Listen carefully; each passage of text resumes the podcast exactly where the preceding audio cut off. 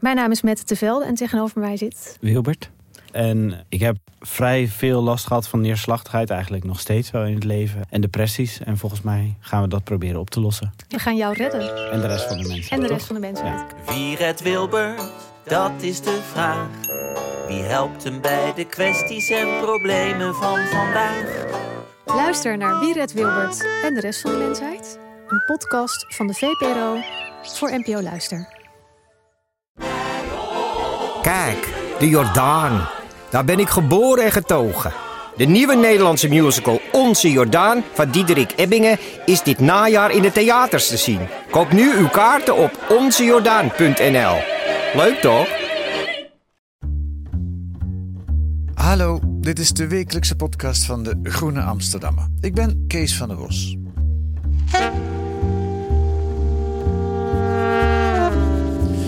Vandaag hebben we een echt kerstverhaal. Een sprookje over een heel bijzondere kroon. Een belangrijk stuk Ethiopisch erfgoed. Dat in een koffer onder een bed ergens in Rotterdam heel lang heeft liggen wachten tot er een fatsoenlijke regering kwam in Ethiopië die die kroon weer wil aannemen. En die regering is er nu. In elk geval volgens de huidige eigenaar van de kroon. Gaat die kroon nu terug naar Ethiopië? Daarover schrijft groene redacteur Roos van der Lind deze week in het themanummer van De Groene. Dag Roos, welkom in de podcast. Hi, hoi. Een echt eh, kerstverhaal hè, is het. Het is een echt kerstverhaal. Ja, absoluut. En, en hoe ben je daaraan gekomen? Eh, dat was begin oktober verscheen er een bericht in de krant. Dat was een kort bericht over een man in Rotterdam die 21 jaar lang een antieke Ethiopische keizerskroon eh, in zijn huis had verborgen. Ja, dat is al meteen raar, hè? dat hebben wij allemaal niet. Een antieke Ethiopische keizerskroon in zijn huis. Die man die vertelt over, we geven hem zo een naam, nou laten we dat meteen doen. Sirak Asfau heet hij. Ja, ja. En hij heeft een filmpje gemaakt over die dat kroon. Komt hij aan? We zien nu de Ethiopische vlag wapperen in beeld. En hij is de lingwoed Ethiopiaan. Semesi Asfaw is balad. En eh, wat, wie is dit, eh, Roos? Nou, we horen hier uh, Sirak spreken in het Amhaars. Ja. en hij stelt zichzelf voor. Hij zegt, lieve landgenoten, mijn naam is Sirak en ik ben 41 jaar geleden naar Nederland gekomen. En ik ben in het bezit gekomen van een belangrijk stuk erfgoed. Ja. En dan verschijnt de kroon in beeld en vertelt hij over deze antieke kroon. Hij vertelt kort hoe hij daaraan is gekomen. ja. En hij, eh, hij zegt dat hij hem graag terug wil geven aan Ethiopië. ja. Eh, want eh, dat is zijn belangrijkste overtuiging. Het verlies van een stuk cultureel erfgoed is ook een verlies van een stuk geschiedenis. Kijk, hij heeft er ook een boodschap bij. Nou, laten we, voordat we naar de kroon kijken, eerst naar de man kijken. Sirak Asfau. Wie Ja. is dat? Eh, dat is een man die in eh, Rotterdam woonachtig is. Eh, hij werd geboren in Addis Ababa, in de hoofdstad van Ethiopië. In wat hij zelf noemt de mooiste tijd van Ethiopië. Dat was ten tijde van de laatste keizer van het land. Ethiopië heeft altijd het, een koninkrijk, eh, is altijd een koninkrijk geweest. Al duizenden, honderden, Ja, honderden zeker. jaren. Heel Ja, lang, hè? Ja, heel het lang. oudste land van Afrika. Ja, met keizers en ook een keizerin. Ehm, en eh, daar is hij geboren en daar heeft hij eh, nou ja, meegemaakt hoe in 1974 eh, de keizer werd afgezet. En die keizer was Haile Selassie. Dat klopt. en ja. ja oké. Ja, en Die werd afgezet do- door een militaire coup. dat klopt. Ja, En Ja. dat was geen vrolijke militaire coup. nee, absoluut niet. En Sirak was op dat moment een tiener. En eh, hij vertelt eh, in het verhaal dat ik heb geschreven hoe hij toen werd geïndoctrineerd door allerlei verschillende eh, ideeën. En ja, belandde eigenlijk in dat conflict als jongeling. Er waren veel opstanden van veel studentenbewegingen waren er, maar ook de boeren kwamen in opstand. Eigenlijk allerlei partijen kwamen daar met elkaar in conflict. Ja. En dat liep helemaal uit de hand. Zo erg dat Sirak een van de eerste was die besloot te vluchten. Klopt. Ja, ja, hij is op een Grieks schip eh, in 1978 aangekomen in Rotterdam, in de haven. Ehm, Zonder kroon. Zonder kroon, ja. Toen is hij eh, ja, wat, eh, vluchteling. Hij heeft de status gekregen. Klopt, Hij is gaan werken in Nederland na ja. een tijdje. Ja, Wat, doet, wat, doet, wat deed hij voor werk? Wat doet hij voor Hij werk? werkt bij een semi-overheidsinstelling. Oké. Ja. Ehm, goed, en hij was niet zomaar een vluchteling. Ja, hij was wel zomaar een Ja, hij was vluchteling. zomaar een vluchteling. Maar Ja. in zijn appartement in Rotterdam kwamen heel veel van de mensen die daarna uit Ethiopië vluchtten. En ook belangrijke mensen, ook diplomaten, de- Ja. eh, kwamen bij hem op bezoek, kwamen op doorstroom in dat Ja. Appartement. Hij was een beetje een.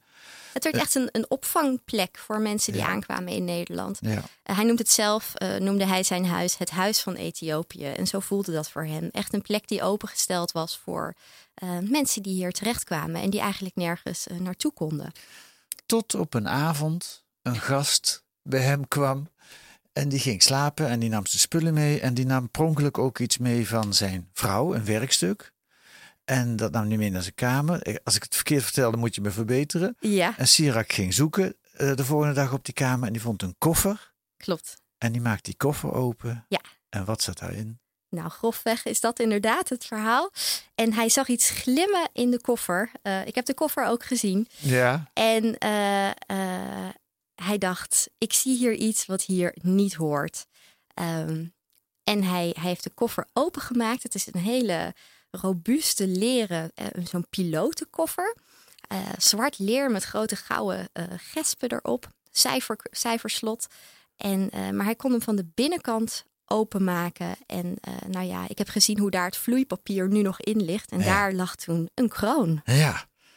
En toen dacht Sirak niet, ik doe die koffer weer gauw dicht en ik laat dat aan deze gast. Waarom Zeker hij- niet, waarom- zeker niet. Heeft hij ook Nee. verteld waarom hij dat niet gedaan heeft? Ja, zeker. Ja, ja hij, hij, hij zei tegen zijn vriendin, zijn toenmalige vriendin: Hier is je document wat ze kwijt waren. Ja. En nu is het oorlog. Dat is wat hij me, wat hij me vertelde. Want hij dacht, Ja. Ehm, wat ik hier zie, eh, zo'n belangrijk stuk erfgoed. Want hij wist niet precies waar hij naar keek, maar dat het belangrijk was, dat was wel, eh, was wel evident. Ja. Eh, het is nogal een indrukwekkend ding. En er staat ook een inscriptie op van, met de naam van keizer Fasilides. Dat is een keizer die in 1632 werd gekroond.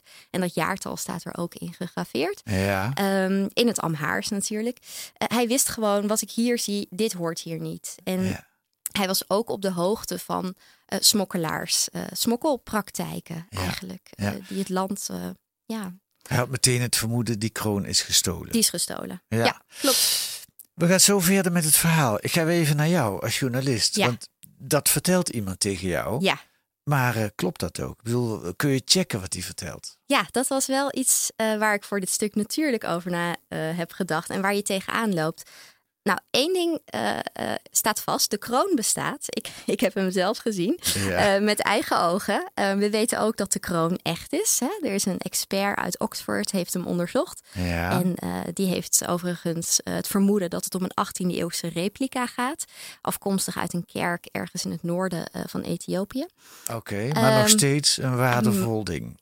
Absoluut. Ja, ja, ja, Ja. heel zeldzaam, heel belangrijk erfgoed. Ja. Ehm, ja, dus maar terug dat, naar jou. Ja. Maar terug naar mij. Ja. Ehm, dan is er natuurlijk het verhaal zoals Sirak dat vertelt. ja. Ehm, ik heb dat ook zo opgeschreven. Hij, hij vertelt het verhaal als volgt, want ik kan dat op zich niet checken. Eh, behalve dat er wel een aantal documenten zijn. Eh, er is een getuigenis eh, van de avond. Er is een brief die hij heeft gestuurd aan Ethiopiërs al in dezelfde maand dat hij eh, de kroon in zijn bezit kreeg, waarin hij hen vraagt om advies. Dit is in 1998 al. Ja. Van ik heb iets, hij vertelt niet wat, maar ik heb een belangrijk stuk erfgoed is bij mij terechtgekomen. Please advise me. Wat, wat moet ik doen? Wat zouden jullie doen? Ja. Uh, dus dat is er. En uh, het belangrijkste is eigenlijk voor mij als journalist dat ik uh, in een kwestie als deze kan vertrouwen op, um, op een expert. En die ja. is hier ook bij betrokken. En, ja. Dat is de kunstdetective Arthur Brandt. Die gaan we zo nog horen. Maar eerst Oh, gaan we nog luisteren, ja. gaan we nog luisteren naar Sirak zelf. Want hij heeft uh, zelf ook verteld in een ander filmpje. en dat doet hij in het Engels, dus dat kunnen we beter verstaan. Ja. Dat het ook een soort last voor hem was, die kroon. Ja. Luister maar. It was not easy to, to wait for such a long period of time. And uh, eventually we're there. So I'm glad that we have a new administration and the crown is going back home. Hij loopt al vooruit op wat straks gaat komen. The crown is going back home. Maar it was not easy Nee. to, to have uh, to wait for a long time. Dat is een soort understatement, geloof ik. hè? Zeker, ja. Ik denk, eh, het is interessant om je te bedenken dat, eh, dat mensen dit soort erfgoed stelen. Want je kunt je afvragen, wat, wat kun je daar nou mee? Hè? Je, Ja. je, je, je, je, je steelt of je laat stelen een, een belangrijke kunstschat. Eh, iedereen weet dat die gestolen is. In dit geval is dat misschien iets moeilijker, maar toch. Eh, maar mensen doen dit wel. Er is wel een markt voor dit soort objecten en voor gestolen kunst. Zodat je toch in besloten kring, of al is het maar voor jezelf, iets kunt bezitten wat, je, ja, wat niet van jou is, wat je niet kan maken. Iets wat heel bijzonder is. Ja. Nou, voor Sirac geldt dat dus absoluut niet. Hij heeft helemaal geen enkel plezier beleefd aan het bezitten van deze kroon.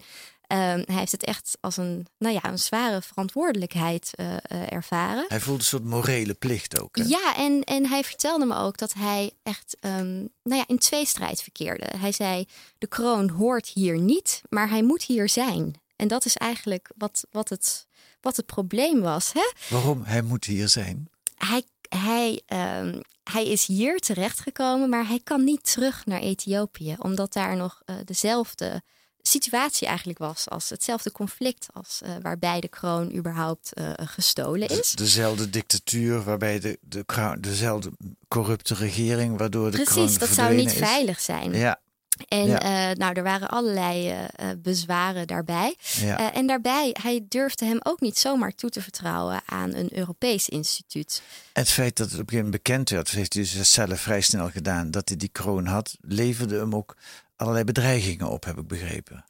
Eh, ja, er was sowieso eh, sprake van bedreigingen. Eh, daar kan ik verder niet zoveel over zeggen. Uit veiligheidsredenen wil hij daar zelf ook niet zoveel over kwijt. Mhm. Maar natuurlijk, ja, ik bedoel, je neemt iets af van een smokkelaar. En dat, zijn, dat is wel echt georganiseerde misdaad Ja. waar je dan mee te maken hebt. Dus Ja. dat, ja, dat is niet niets. Nee. Dus daar zat Sirac eh, met zijn kroon en met de morele verplichting. Ja. Ehm, en toen heeft hij een kunstdetective, is het geloof ik, hè, ingeschakeld. Ja. Eh, Arthur Brandt. En die heeft naar de kroon gekeken, wat jij al een beetje verteld hebt. En ook die Oxfordse eh, expert ingeschakeld. Ja. Daar hebben we ook een geluidsfragment van. Hij is superbelangrijk voor Ethiopië. Het is, ja, het is ooit geschonken door een keizer aan de kerk. En ja, dat zijn, er zijn er maar twintig van. Dit, dit is een van de vier belangrijkste. Het is een joekel van, een- van het ding. Het is fantastisch. Een fragment wat we van het Algemeen Dagblad van de site hebben gehad. Die hebben er een filmpje over op de site eh, staan. Ehm, kort en goed, zijn conclusie, eh, hij heeft een Oxfordse expert ingeschakeld, is dit is, gaat echt om een waardevol Ja. ding. Ja, ja, op twee manieren eigenlijk. Ja, Mag ik daar iets over zeggen? Jazeker, ja. En Nou ja, je hebt natuurlijk de kroon zelf, eh, het object, wat een, een heel prachtig, groot, indrukwekkend, echt een kunstschat is. ja. Het is een, eh, een heel bijzonder eh, ding, een, een, ja, echt bijna een architectonische ja, eh, object, eh, zo omschrijf ik het in mijn stuk. Van een, een groot opengewerkte doos met daarin een bolvormige, ja, een sfeer eigenlijk. Alles is heel mooi eh, gegraveerd en je ziet christelijke iconografie daarop. Hè. De twaalf discipelen zie je, je ziet de, eh, de heilige drie-eenheid, je ziet eh, Jezus, je ziet, nou ja, het is, het is echt een, een, een wonderlijk ding. In, in, in zilver of zilverachtig materiaal. Het is niet helemaal duidelijk wat voor metaal het is, maar het is verguld een, een soort metaal. Oké, Ja.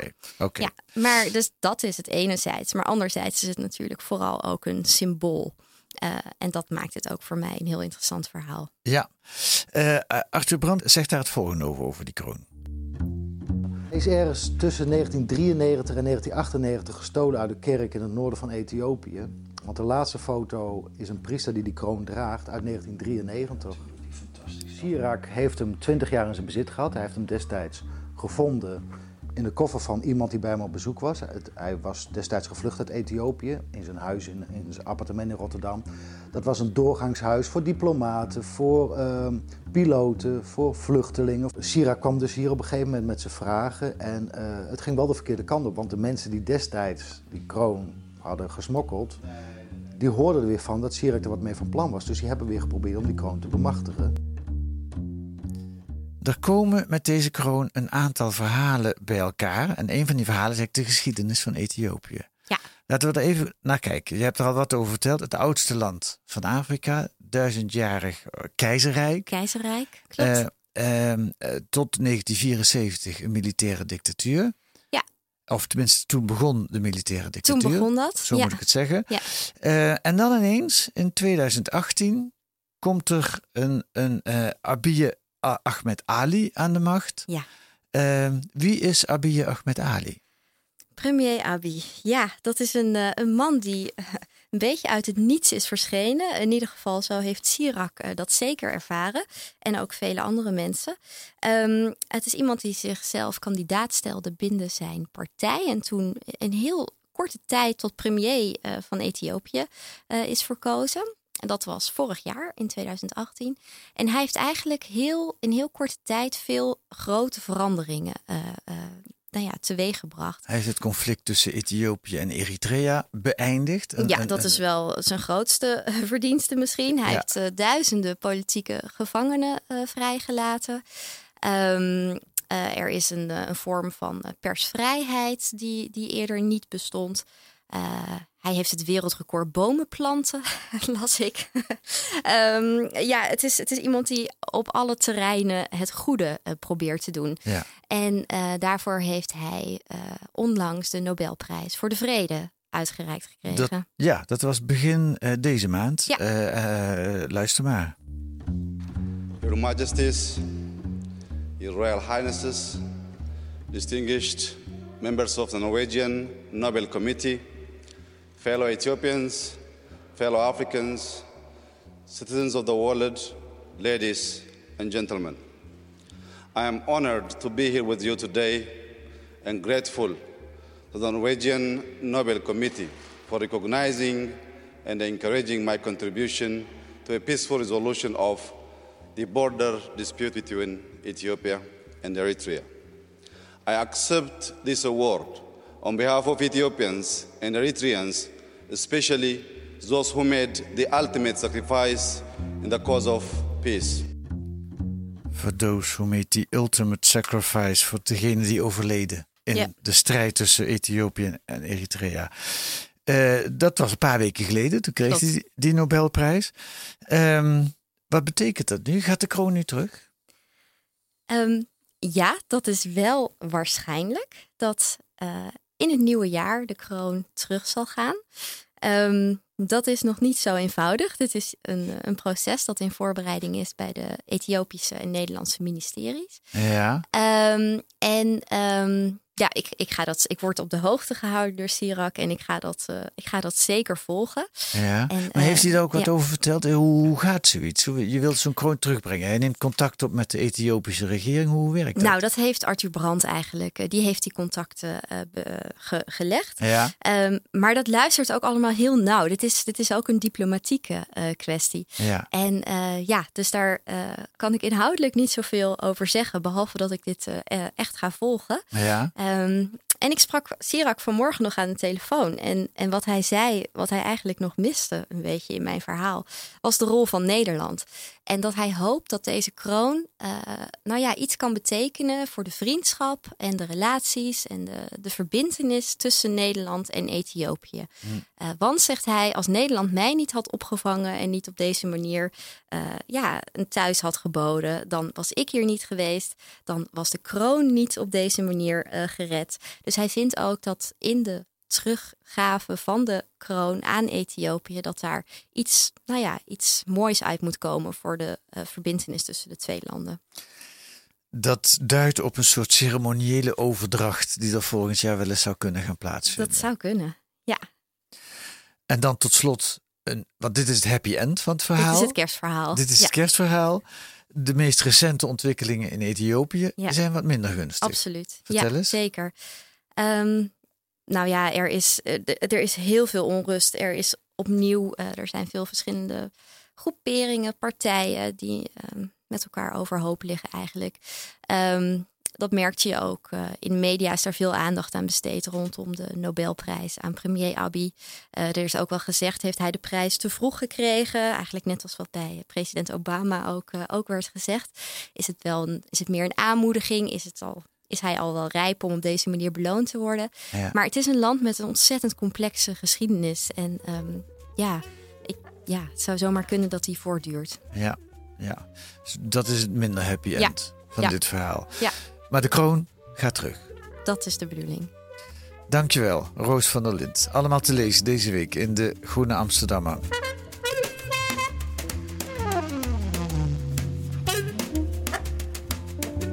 Deze week moet u nog doen met het dubbeldikke winternummer van de Groene. Dat hebt u vast nog niet uit. Met onder meer ook een reportage over de Zuid-Afrikaanse Khoisan. Twee eeuwen geleden werd er nog getwijfeld of het wel echt mensen waren, maar nu gelden ze als, als onze oervoorouders en gelden ze als een voorbeeld voor de zoekende westerling. En Maya Pruis brengt een ode aan de wieg, het erfstuk dat staat voor 100 jaar liefde en verzet. Dat kan allemaal in de groene gelezen worden en als u nog geen abonnement hebt, kan het met een proefabonnement. Voor 15 euro krijgt u 10 weken de groene. Volgende week zijn wij er weer met analyses en achtergronden bij het nieuws in deze wekelijkse podcast van de Groene Amsterdammer. Vergeet niet om ons sterren te geven in de podcast-app. Deze week werd de Groene Podcast gemaakt door Marike Rotman en Kees van der Bos. En de muziek is Tune for N van Paul van Kemenade.